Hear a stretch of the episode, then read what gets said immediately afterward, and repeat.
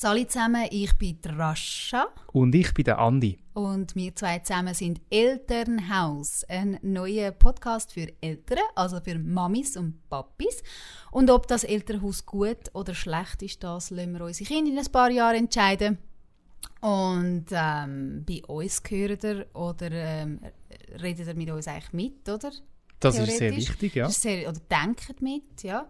Ähm, wir sprechen über alle Themen eigentlich, von der Geburtsvorbereitung, wo der Andi jetzt gerade ist zum Beispiel, so fangen wir an und ich äh, nach der Geburt von meinem zweiten Kind. Äh, wir reden über alles, Geburtsvorbereitung, wir reden über Geburt und über all die Sachen, die das Elternhaus betrifft, früher oder später.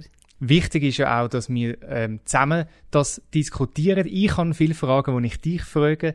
Du hast sicher Fragen, die du an einen Mann willst fragen, an einen werdenden Papi und vielleicht einen bald Papi.